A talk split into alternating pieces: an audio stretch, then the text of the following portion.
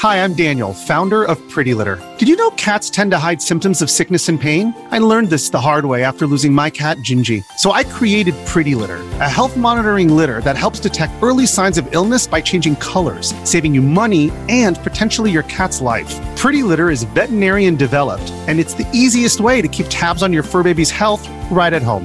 Go to prettylitter.com and use code SPOTIFY for 20% off your first order and a free cat toy. Terms and conditions apply. See site for details.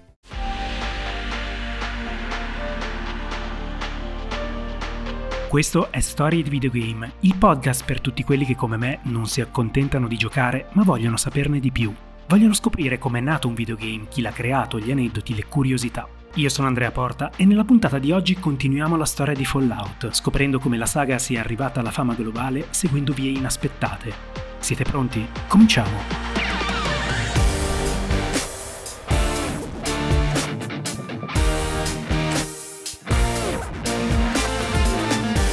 Quando viene chiamato per un meeting d'urgenza dal suo capo Fergus Urquhart, Chris Avellon non sa sinceramente cosa aspettarsi.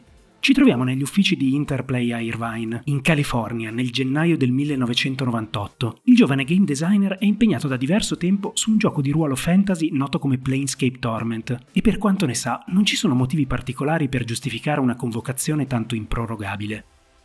Prendendo posto nella sala riunioni rimane stupito nel ritrovarci una buona parte dell'azienda e a quel punto non ha più dubbi. Deve essere successo qualcosa di grosso. Urquhart non si perde in convenevoli. Grazie per essere venuti con così poco preavviso. Immagino che tutti conosciate i nostri colleghi Tim Kane, Leonard Boyarsky e Jason Anderson. La notizia ancora non è ufficiale, ma hanno deciso di lasciare Interplay. Nella sala riunioni cala un silenzio assoluto. Com'è possibile che le nuove star di Interplay, che hanno da poco chiuso i lavori su un gioco che sta ricevendo incredibili consensi, abbiano deciso d'improvviso di andarsene? Non sta a me spiegare le loro ragioni. La cosa importante e il motivo per cui ci troviamo qui è che Fallout 2 ha una data d'uscita fissata tra meno di un anno, la quale non verrà spostata. Come nuovo lead game designer posso solo aggiungere c'è bisogno del vostro aiuto. Non sembrano esserci alternative e da quel giorno Chris Avellon e diversi altri si dividono tra i lavori su Torment e l'ingresso in corsa nel design di Fallout 2. Se già le tempistiche non lasciano scampo, ben presto emerge anche un altro elemento. Chiunque entri nel team di Fallout 2 non avrà chissà quale spazio di manovra in termini creativi, dato che per ovvi motivi di tempo non è possibile modificare il concept creato da Team Leonard ancora prima che il predecessore arrivasse sugli scaffali. In altre parole, Fallout 2 si delinea senza alibi come un progetto mosso da pure intenzioni commerciali, da sviluppare in tempi brevi a causa delle difficoltà finanziarie dell'azienda e gestendo i malumori di una parte del team originale, che avrebbe certamente preferito continuare a lavorare con la direzione creativa di Kane e Boyarsky. Le mie storie di videogame ti piacciono? Ora puoi sostenermi grazie al profilo che ho aperto su Kofi Puoi trovarlo al link nella descrizione del podcast, nel profilo Instagram, oppure digitando ko-fi.com slash storie di videogame e effettuare una donazione ricorrente o una tantum. Anche un solo euro al mese può fare per me un'enorme differenza e contribuire alla sostenibilità del podcast.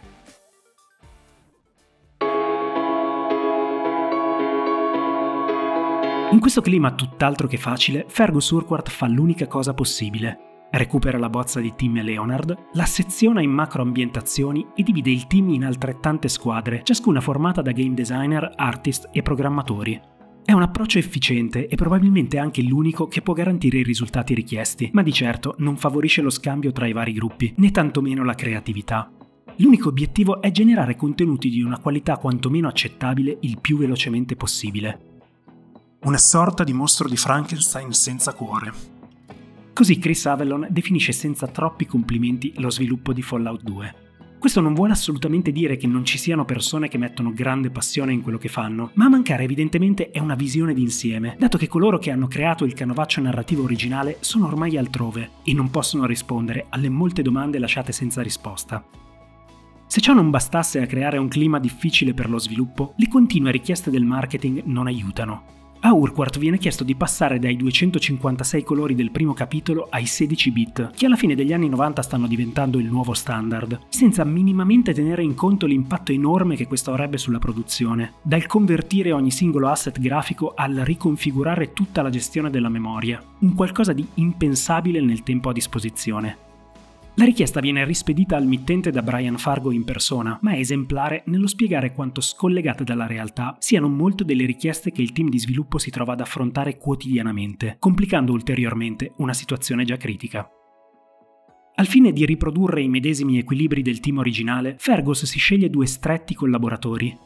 Eric DeMilt in veste di co-producer e Matt Norton nel ruolo di game designer, mentre Chris Avellon, le cui qualità di sceneggiatore sono già ben note in azienda, si occupa della trama. Chris non è l'unico a entrare sul progetto Fallout 2 in corsa. Diversi altri programmatori, designer e artist vengono prelevati dal team di Planescape e messi al lavoro in gran fretta. Il ciclo di sviluppo che segue si concentra principalmente su due fattori. Allargare gli orizzonti di Fallout, ingrandendo la mappa, aumentando il numero di queste e migliorando le principali meccaniche di gioco, e al tempo stesso rispondere alle critiche ricevute dal primo episodio. L'assenza di una visione d'insieme emerge di continuo, come nel caso della creazione del tutorial, fortemente voluto dal marketing in modo da accogliere anche giocatori che non avessero affrontato il primo episodio.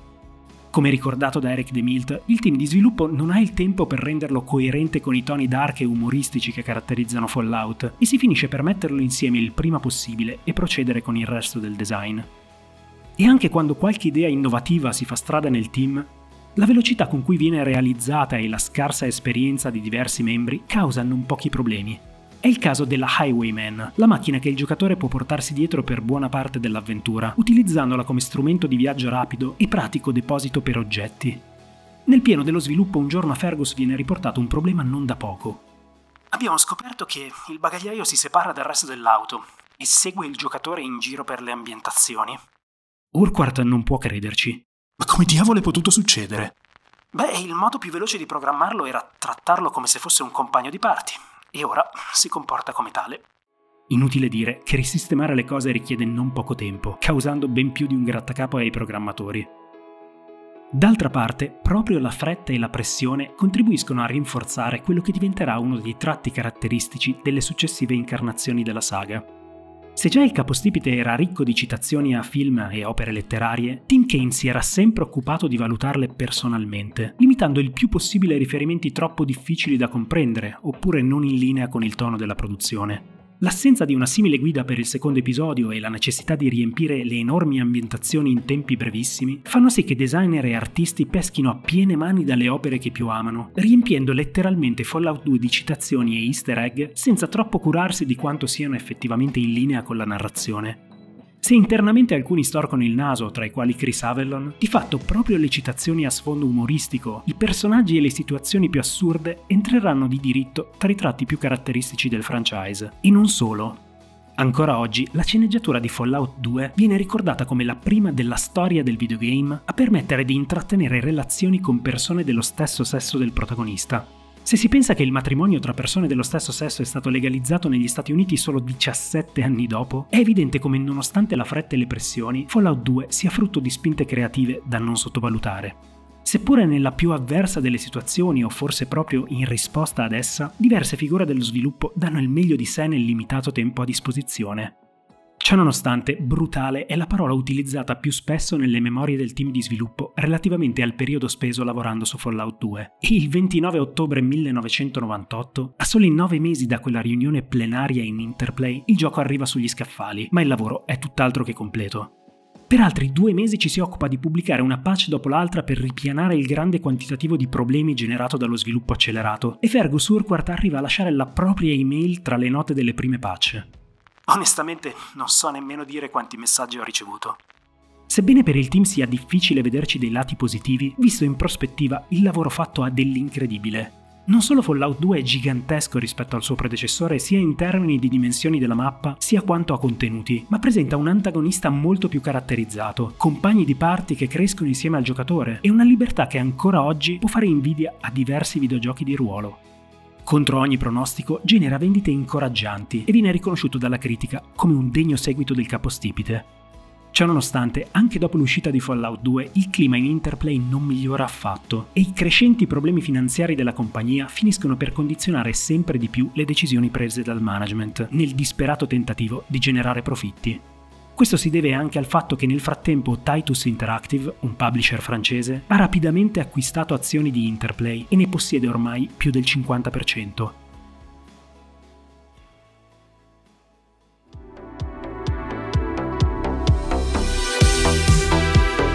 Proprio quando la disperata ricerca di profitti sembra non favorire nuove produzioni ad alto budget e al di fuori del mercato console, uno sviluppatore australiano noto come Microforte sottopone uno sparatutto isometrico in cerca di supporto per la pubblicazione.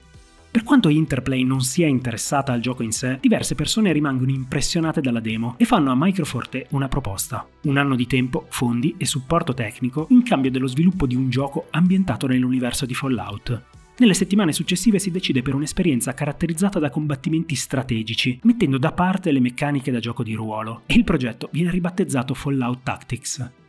Per quanto il team di Microforte abbia solide basi tecniche e riceva da Interplay buona parte dei materiali di partenza, lo sviluppo è tutt'altro che una passeggiata e incontra a più riprese grosse difficoltà tecniche, come testimoniato anche dal dilatarsi dei tempi di produzione per altri 4 mesi oltre ai 12 preventivati. Anche per ammissione dello stesso Chris Taylor, che segue il progetto per conto di Interplay, il risultato finale è molto meno tattico del previsto.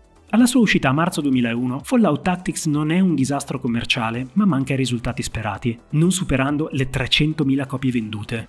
Critica e pubblico apprezzano i combattimenti strategici, ma i fan della saga attendono con ansia un nuovo capitolo principale, e anche per questo un ipotetico Fallout Tactics 2 non arriva oltre le prime fasi di concettualizzazione, che l'avrebbero visto ambientato tra le paludi della Florida. Proprio in questo periodo Black Isle Studio si trova in una situazione molto scomoda. Da una parte è l'unica divisione di Interplay che non lavora in perdita, avendo messo la propria firma non solo su Fallout, ma anche sulla ben più redditizia saga di Baldur's Gate. Dall'altra, non viene considerata strategicamente fondamentale in un mercato sempre più orientato alle console, e quindi finisce per subire maggiormente gli stress di Interplay. Se ciò non bastasse, nel 2002 Brian Fargo si licenzia, lasciando definitivamente la gestione nelle mani di Titus Interactive. Ciononostante, la pre-produzione di un terzo capitolo di Fallout viene effettivamente avviata sotto il nome in codice Van Buren e i lavori vanno avanti a singhiozzo per circa tre anni. Basato sul nuovo motore grafico tridimensionale creato per Baldur's Gate 3, il Jefferson Engine, Van Buren continua nel solco tracciato dai predecessori grazie alla trama curata da Chris Avellon, pur presentando una fondamentale novità, ossia un sistema di combattimento ibrido tra modalità a turni e tempo reale, fortemente voluto da Interplay per allargare il pubblico potenziale. Nel frattempo, un altro team comincia a lavorare su un gioco console ambientato nell'universo di Fallout, Brotherhood of Steel. Sin da subito, il progetto è piegato da un game design che si allontana dai canoni della saga, rinunciando alle meccaniche da gioco di ruolo e basandosi su una progressione assolutamente lineare. In qualche modo, nel 2004 Brotherhood of Steel riesce ad arrivare sugli scaffali per PlayStation 2 e Xbox, ma si tratta di un disastro annunciato.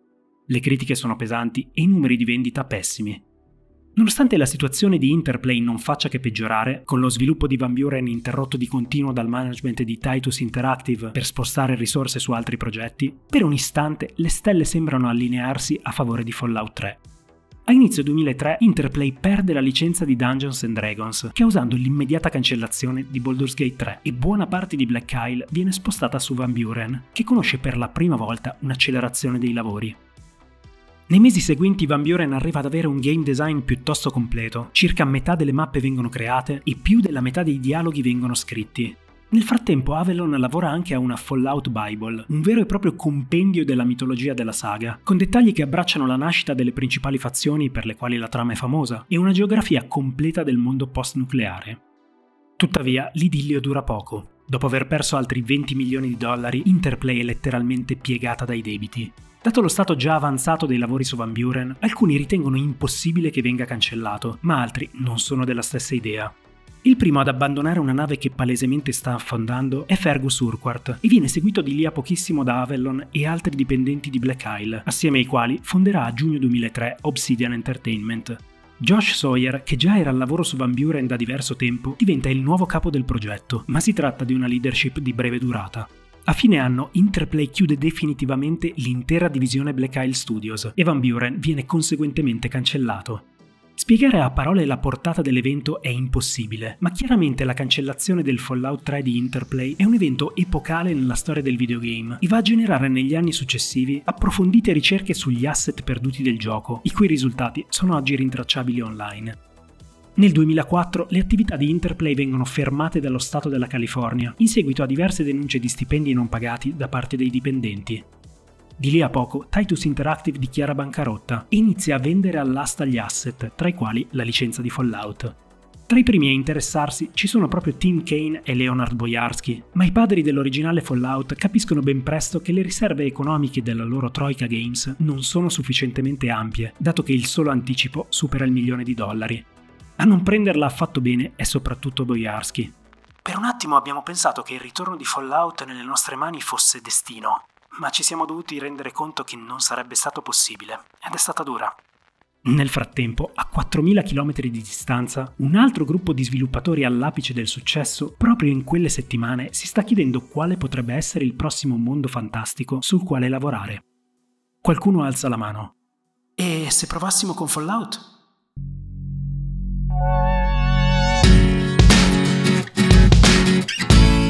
Ci troviamo in una mattina di inizio 2004 a Rockville, nel cuore del Maryland, all'interno degli spaziosi uffici di Bethesda Softworks, che ospitano più di 100 dipendenti. Un 34enne di nome Todd Howard fissa con espressione incredula un post-it scritto a penna e attaccato di traverso sulla tastiera del suo computer.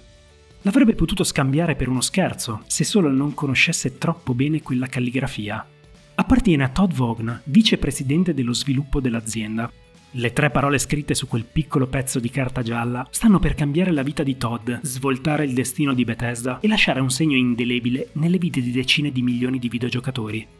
Su quel post-it, molto semplicemente, c'è scritto Fallout è tuo. Eppure quel biglietto giallo non giunge come una totale sorpresa. Howard, che si è unito a Bethesda dieci anni prima grazie a una tenacia incredibile nel continuare a sottoporre il proprio curriculum da neolaureato in business management, ha scalato i ranghi dell'azienda molto velocemente, fino al ruolo di game director per diversi capitoli della saga di Elder Scrolls, la cui ultima incarnazione, Oblivion, è nel pieno dei lavori in quei mesi. Proprio in vista della chiusura dei lavori su quest'ultimo, Todd aveva pensato di proporre alle alte sfere dell'azienda di dedicarsi a qualcosa di completamente nuovo e l'avvio dell'asta per i diritti di Fallout non aveva mancato di attirare la sua attenzione e quella di molti altri membri del team di sviluppo, tutti molto appassionati dei due capitoli originali. Tanto è bastato per convincere Todd Vaughn, il capo del marketing Pete Hines e il fondatore e presidente Robert Altman a investire sull'acquisizione della licenza. Come da tradizione per Bethesda, i lavori su Fallout 3 cominciano non da brainstorming sulla sceneggiatura o sullo stile del gioco, bensì con l'abbozzare una mappa.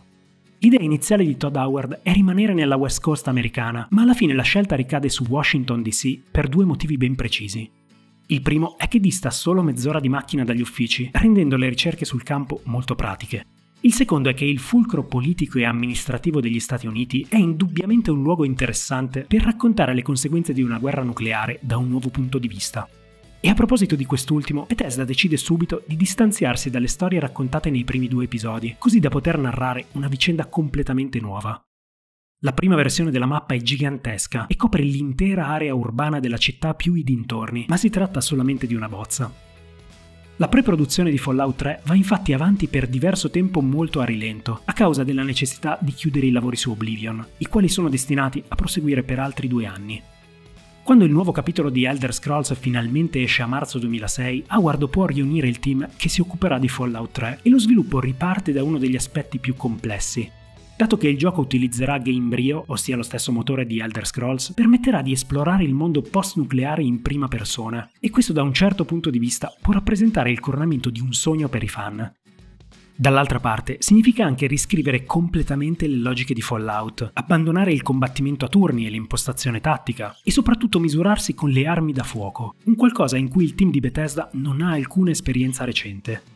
Emil Pagliarulo, lead game designer, applica da subito un altro metodo tradizionale di Bethesda. Assembla quello che internamente viene chiamato Strike Team, ossia una piccola squadra multidisciplinare dedicata esclusivamente alla soluzione di uno specifico problema. Nel caso in oggetto, la creazione in tempi brevi di un completo supporto alle armi da fuoco per il motore Gamebryo. E quando arriva il momento di cominciare con le sperimentazioni, il lead producer Gavin Carter se ne esce con una soluzione piuttosto originale. Quando abbiamo cominciato il motore era né più né meno quello di Oblivion, quindi abbiamo modificato l'arco affinché sparasse frecce infinite a raffica, e quella è stata la prima arma con la quale abbiamo iniziato a lavorare. Era ridicolo e non funzionava granché bene, ma ci ha dato quantomeno una base. Questo approccio molto diretto allo sviluppo, dove la teoria lascia quasi subito il passo alla pratica, si deve principalmente alla filosofia di Todd Howard. Proprio durante lo sviluppo di Fallout 3 se ne esce con una delle sue più celebri citazioni, i grandi giochi non vanno sviluppati, vanno giocati. Potrebbe sembrare una frase fatta, ma è proprio questa concezione a guidare il progetto, con la creazione di tanti piccoli segmenti di gioco dedicati a uno specifico aspetto, come la crescita del personaggio, la gestione dell'inventario o il combattimento. Testandoli a fondo singolarmente, programmatori, artisti e game designer sono in grado di ottimizzare quell'aspetto e man mano collegarlo al resto della sovrastruttura, per poi arrivare a farlo funzionare organicamente insieme a tutti gli altri elementi. Quando si tratta di iniziare a lavorare su una trama che accompagni il nuovo viaggio post-apocalittico, Howard e Pagliarulo decidono di pescare direttamente dalle loro esperienze personali. Essendo entrambi diventati padri da poco, non hanno dubbi in merito. La storia dovrà basarsi su una forte relazione tra padre e figlio, nel frattempo, il team degli artist si occupa di arricchire la mappa di gioco di edifici devastati dalle atomiche e spende lunghi pomeriggi in giro per Washington scattando centinaia di foto, non senza qualche difficoltà, come ricordato da Matt Carofano. Camminavo nei dintorni del Campidoglio e scattavo foto, ed un tratto mi sono trovato addosso due agenti che hanno iniziato a farmi domande. Per un attimo ho pensato di rispondere sinceramente. Beh, faccio foto al Campidoglio per poterlo far esplodere in un videogame. Ma poi ci ho pensato bene e ho finto di essere un turista. When you need mealtime inspiration, it's worth shopping Kroger, where you'll find over 30,000 mouthwatering choices that excite your inner foodie. And no matter what tasty choice you make, you'll enjoy our everyday low prices, plus extra ways to save, like digital coupons worth over $600 each week. You can also save up to $1 off per gallon at the pump with fuel points. More savings and more inspiring flavors make shopping Kroger worth it every time. Kroger, fresh for everyone. Fuel restrictions apply. E mentre la mappa si popola, Todd Howard assembla un secondo strike team destinato a lavorare su un altro aspetto fondamentale per la riuscita di un'esperienza Fallout in prima persona. Un sistema di combattimento in grado di gettare un ponte tra la visuale in soggettiva e l'azione a turni dei due predecessori. L'ispirazione principale arriva proprio da Howard.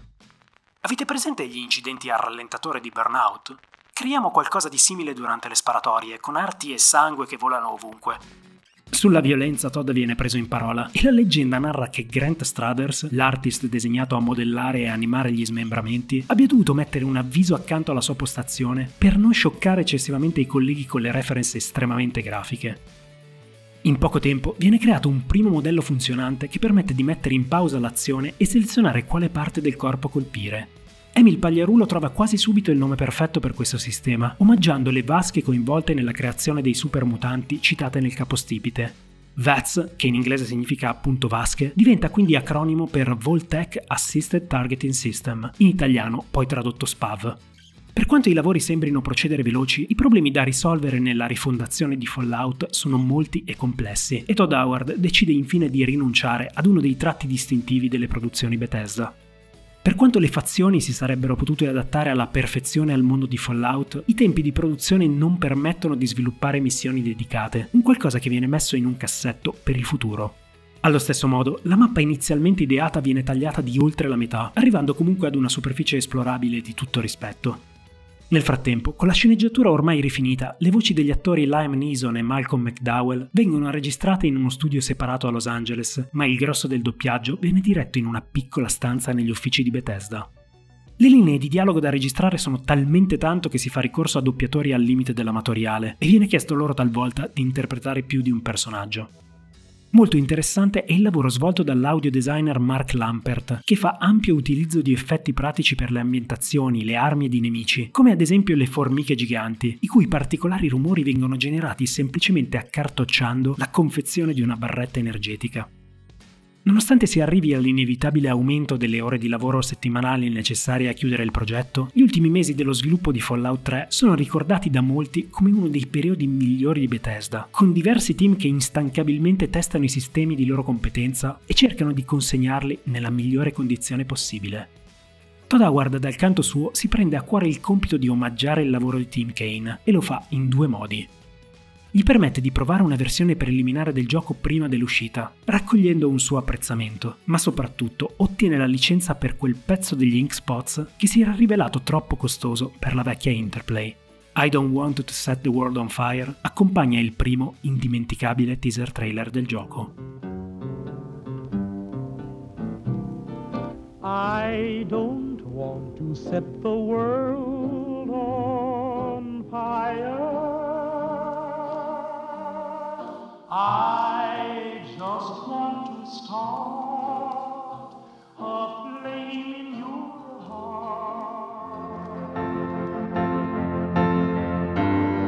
anni e mezzo dalla partenza dei lavori, Fallout 3 arriva sugli scaffali di tutto il mondo a ottobre 2008 e genera immediatamente due reazioni contrapposte. Da una parte c'è una vastissima parte del pubblico che non ha mai giocato gli originali e li ha al massimo sentiti nominare. L'enorme successo commerciale di Fallout 3 testimonia come la forza dell'immaginario di Leonard Boyarsky e Tim Kane sia davvero senza tempo. Dall'altra parte ci sono i fan degli originali, tra i quali nascono alcuni dei più grandi detrattori del lavoro di Bethesda, secondo i quali la libertà di scelta e la profondità narrativa del capostipite sono state profondamente tradite. Eppure Fallout 3 non poteva e non voleva essere un seguito diretto degli originali, pur mantenendo ben ferme fondamenta importanti come lo special, il karma, i perk, le bizzarre quest secondarie e persino l'introduzione narrata dalla voce dell'attore Ron Perlman, Bethesda ha intrecciato le onorabili fondamenta dell'universo di Fallout con il suo proprio caratteristico modo di fare videogame. La reazione della critica e i numeri di vendita non lasciano dubbi. Se i predecessori avevano gettato le basi per una fanbase affezionata ma relativamente piccola, Fallout 3 proietta l'universo post-apocalittico in cima a tutte le classifiche mondiali e cementa definitivamente l'ingresso della saga tra le più alte sfere dei mondi immaginari del videogame.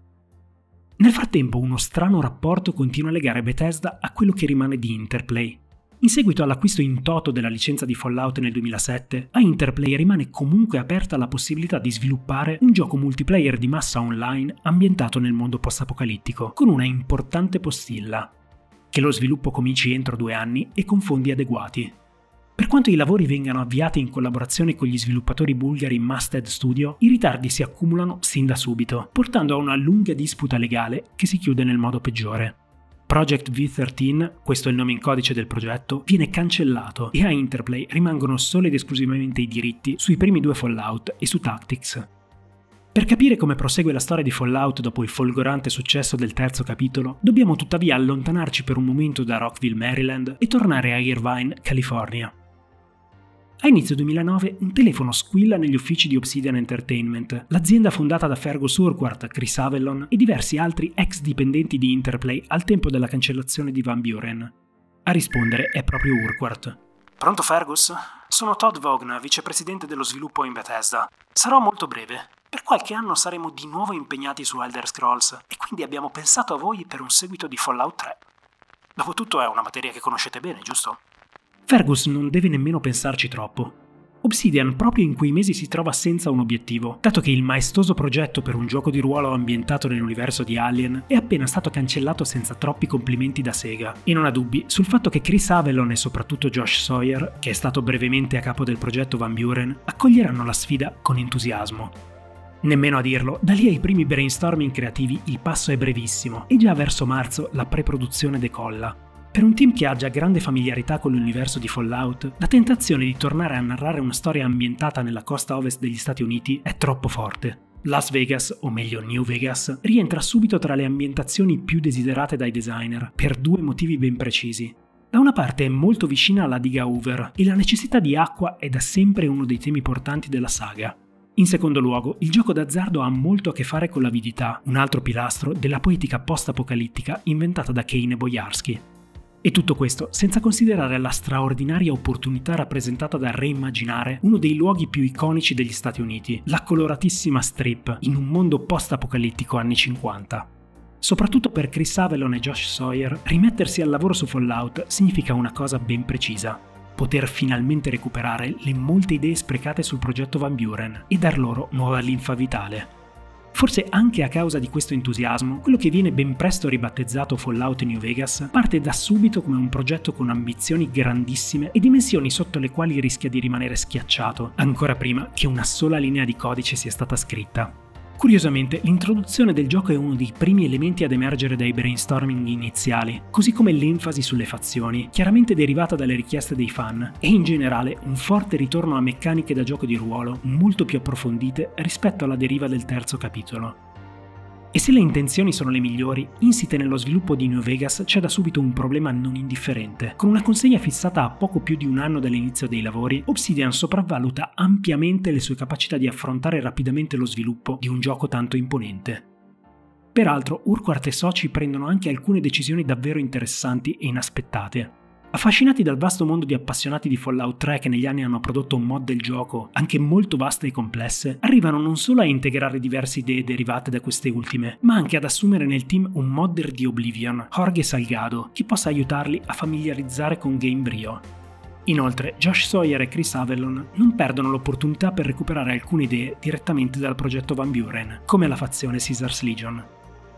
Sebbene i lavori su New Vegas partano dalle solide fondamenta tecnologiche gettate da Bethesda, la complessità del sistema di fazioni, la lunga e articolata storia impattata dalle decisioni del giocatore e alcune sottili ma importanti modifiche ai sistemi di gioco causano importanti ritardi per la produzione, con gli ultimi mesi dedicati non al testing e alla soluzione di problemi tecnici, bensì al disperato tentativo di finire in tempo.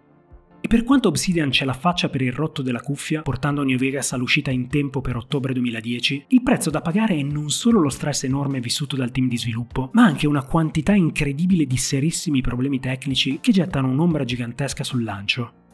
Solo la pazienza dei fan e l'instancabile lavoro degli sviluppatori nei mesi successivi all'uscita permette di salvare la nave, con New Vegas che in prospettiva finisce per diventare il capitolo preferito di una larga parte degli appassionati di Fallout, concordi nel considerarlo il perfetto ponte tra i capitoli originali e la rinascita in soggettiva. Tuttavia, questo richiede del tempo e per ironia della sorte, gli sviluppatori mancano di un solo punto percentuale, la media Metacritic necessaria a riscattare i bonus monetari promessi a inizio sviluppo. Ad ogni modo, di tempo per apprezzare il riscatto di New Vegas i fan ne hanno non poco, dato che successivamente all'uscita delle patch di diversi contenuti scaricabili, la saga viene ibernata per diverso tempo, con Bethesda impegnatissima su Skyrim.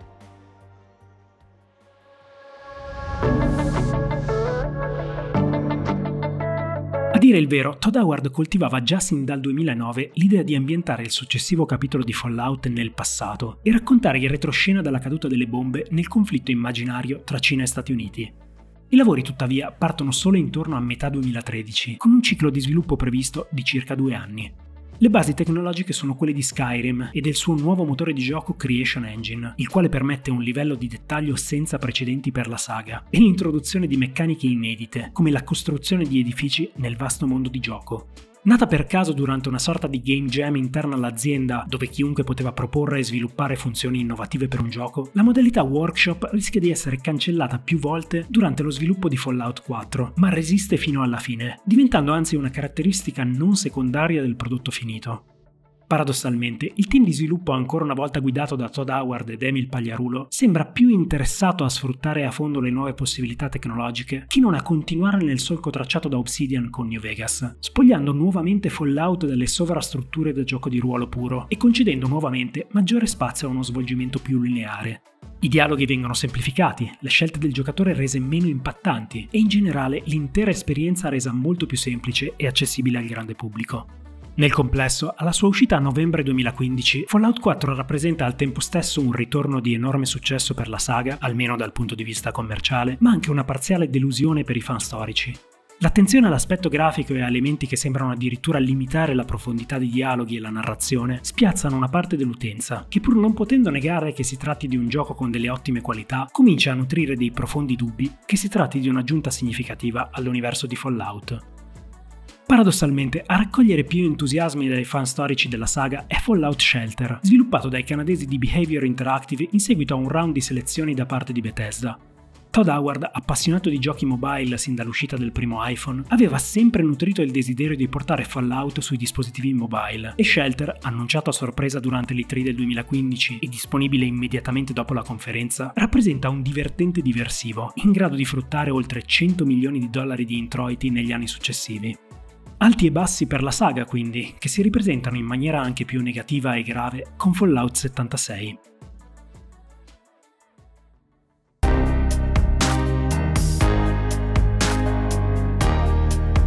Se la possibilità di portare le avventure di Fallout in un mondo persistente online era già emersa durante l'era di Interplay, sin dalle prime fasi dello sviluppo di Fallout 4, Todd Howard e diversi altri membri del team avevano discusso della possibilità di includere una modalità multigiocatore. Ben presto tuttavia risulta evidente come i due anni di sviluppo siano troppo limitati e l'idea viene messa in un cassetto, fino a quando Zenimax, la holding che possiede Bethesda, non ritiene che sia il caso di assegnare il progetto a uno studio di sviluppo con base a Austin, Texas. Per quanto sia reduce dalla cancellazione di un precedente progetto, Battle Cry Studios sembra l'ambiente perfetto, anche grazie alla presenza di figure con grande esperienza nell'ambito del multigiocatore, come Chris Meyer e Doug Mellencamp, che hanno lavorato a Ultima Online, Star Wars Galaxies e Star Wars The Old Republic. E così, un mese prima dell'uscita di Fallout 4, i lavori su un Fallout Online cominciano integrando il codice network di Quake nel Creation Engine, già di per sé una notevole sfida tecnologica. Eppure, come confermato da Emil Pagliarulo, il vero ostacolo da superare è relativo a un cambio di mentalità. Quando lavori per così tanto tempo su un sistema giocatore singolo è molto difficile scrivere queste incarichi che possano supportare giocatori multipli e proprio questo cambio di prospettiva non è stato facile da raggiungere. Anche la scelta dell'ambientazione richiede attente valutazioni, dato che una singola città non può bastare per un gioco online. La scelta del West Virginia rimane una delle intuizioni più felici, permettendo all'immaginario di Fallout di estendersi verso un contesto rurale inedito. Purtroppo, questi interessanti sforzi creativi iniziali finiscono per venire offuscati e corrotti da un ciclo di sviluppo compresso e feroce, del quale Kotaku ha raccontato a fondo in retroscena in un'inchiesta, privo di una vera leadership dato che Todd Howard era già al tempo impegnato su Starfield e piegato da un mix di problemi tecnici e orari di lavoro insensati, Fallout 76 è sempre stato una nave costantemente a rischio affondamento, mentre le campagne marketing facevano promesse impossibili da mantenere. Alla sua uscita il 14 novembre 2018, i nodi sono venuti al pettine, consegnando ai fan un gioco lacunoso, privo di meccaniche considerate basilari per i giochi di ruolo di massa online e piagato da innumerevoli problemi tecnici. Demolito dalla critica con una media sotto la sufficienza, Fallout 76 è nonostante tutto ancora vivo e ha tutto sommato vissuto un parziale riscatto, soprattutto a partire dall'uscita dell'espansione Wastelanders nel 2020. A detta di molti non presenta ancora oggi il livello di qualità che ci si potrebbe aspettare da una saga di tale portata e dimostra come la guida di Bethesda abbia avuto finora fortune alterne dopo l'incredibile successo del terzo capitolo e l'ottima parentesi rappresentata da New Vegas.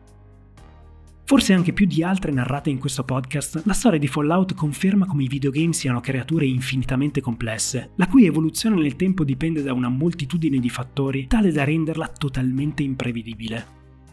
Quello che oggi identifichiamo tutti con una cifra stilistica ben precisa, con determinate musiche e frasi diventate parte della cultura generale, è il frutto tanto del lavoro di Tim Kaine e Leonard Boyarsky, quanto di quello di Fergus Urquhart, Chris Avelon e Obsidian Entertainment, quanto della rinascita ad opera di Todd Howard e di Bethesda Softworks.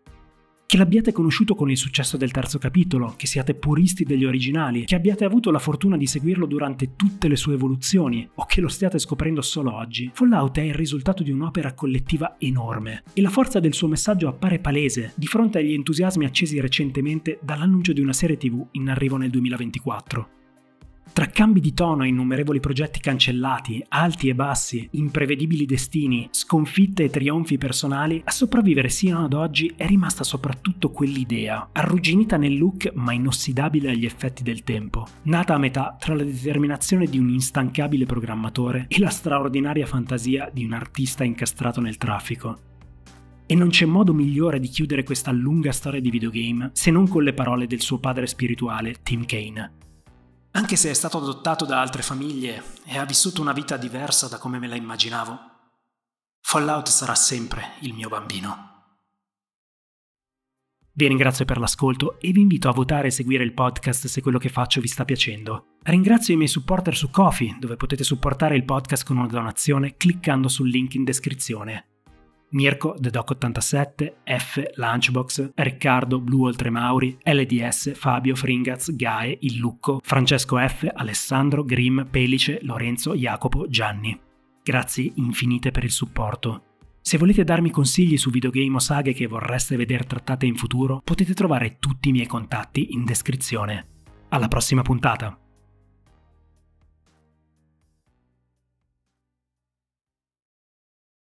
I'm Sandra, and I'm just the professional your small business was looking for. But you didn't hire me because you didn't use LinkedIn jobs. LinkedIn has professionals you can't find anywhere else, including those who aren't actively looking for a new job but might be open to the perfect role, like me. In a given month, over 70% of LinkedIn users don't visit other leading job sites. So if you're not looking on LinkedIn, you'll miss out on great candidates like Sandra. Start hiring professionals like a professional. Post your free job on linkedin.com/people today.